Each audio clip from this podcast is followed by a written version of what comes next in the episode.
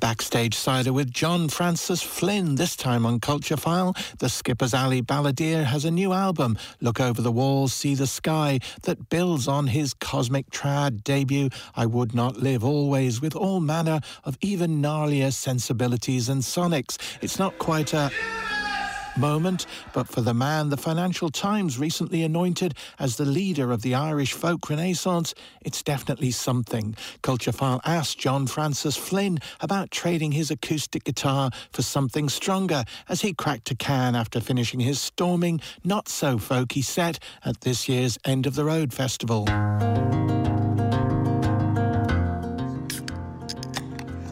That's a much deserved drink. It is indeed. I'm, uh, yeah, just off stage. Yeah, parched. Step into a hole there.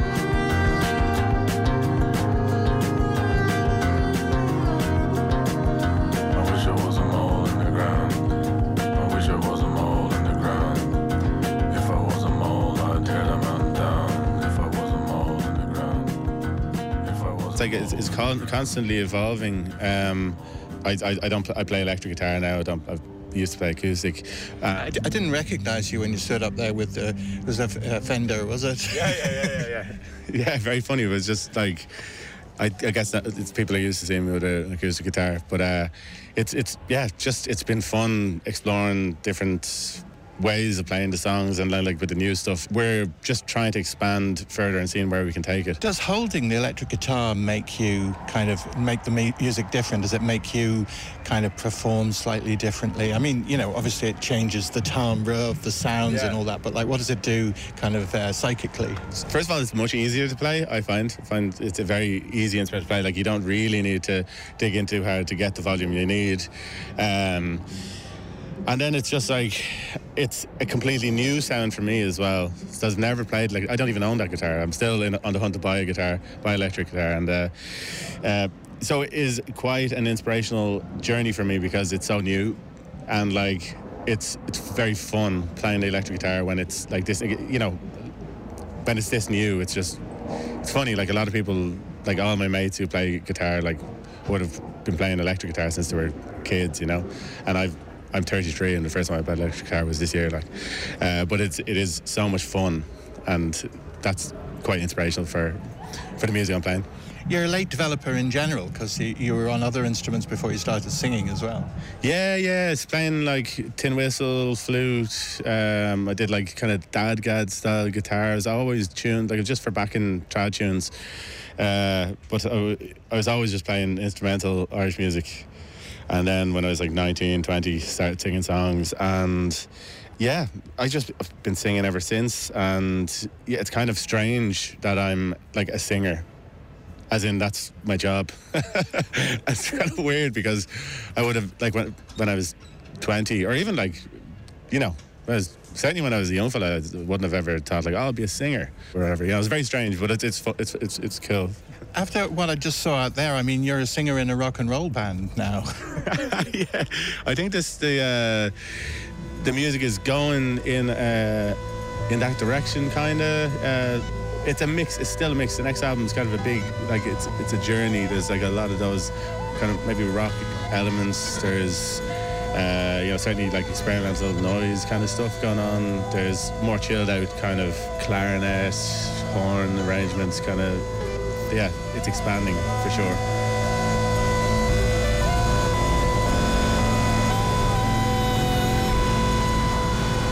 I think the last time we spoke, um, you were kind of uh, there was a big interest in what might happen with electronic music and generally processing of things. Feels like you're not you're turning away from that a little bit, maybe. Yeah, I mean the first album was definitely more electronic based, like w- with like.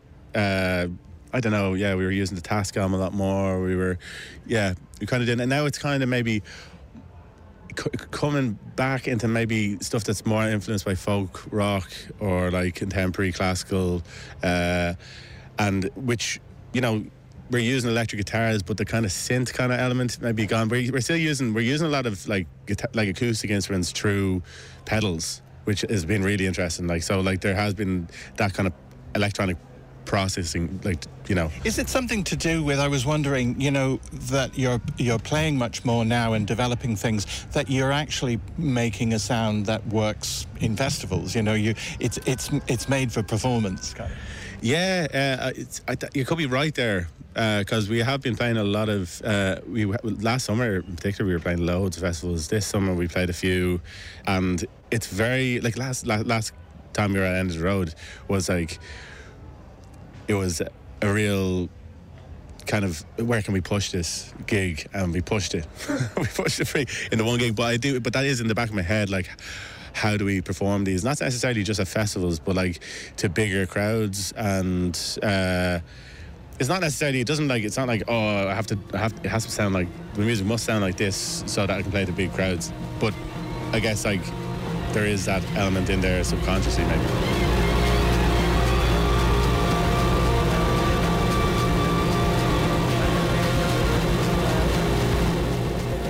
as you say, you like you played here last year and you did a, fair bit of stuff af after the pandemic.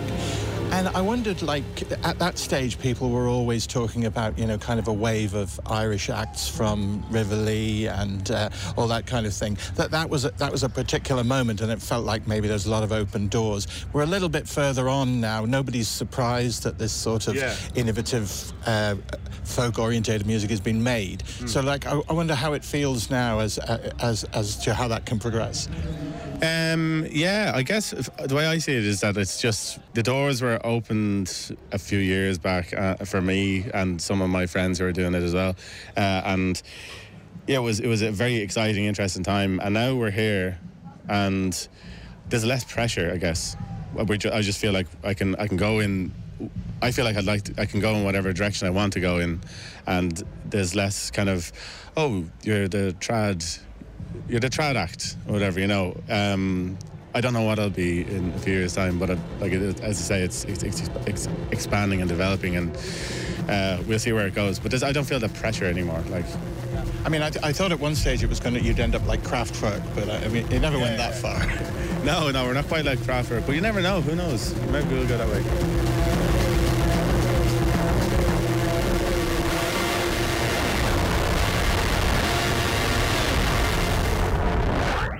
John Francis Flynn there contemplating a post-folk future. His latest album, the one with the glass of creme de menthe on the cover, is called Look Over the Walls, See the Sky.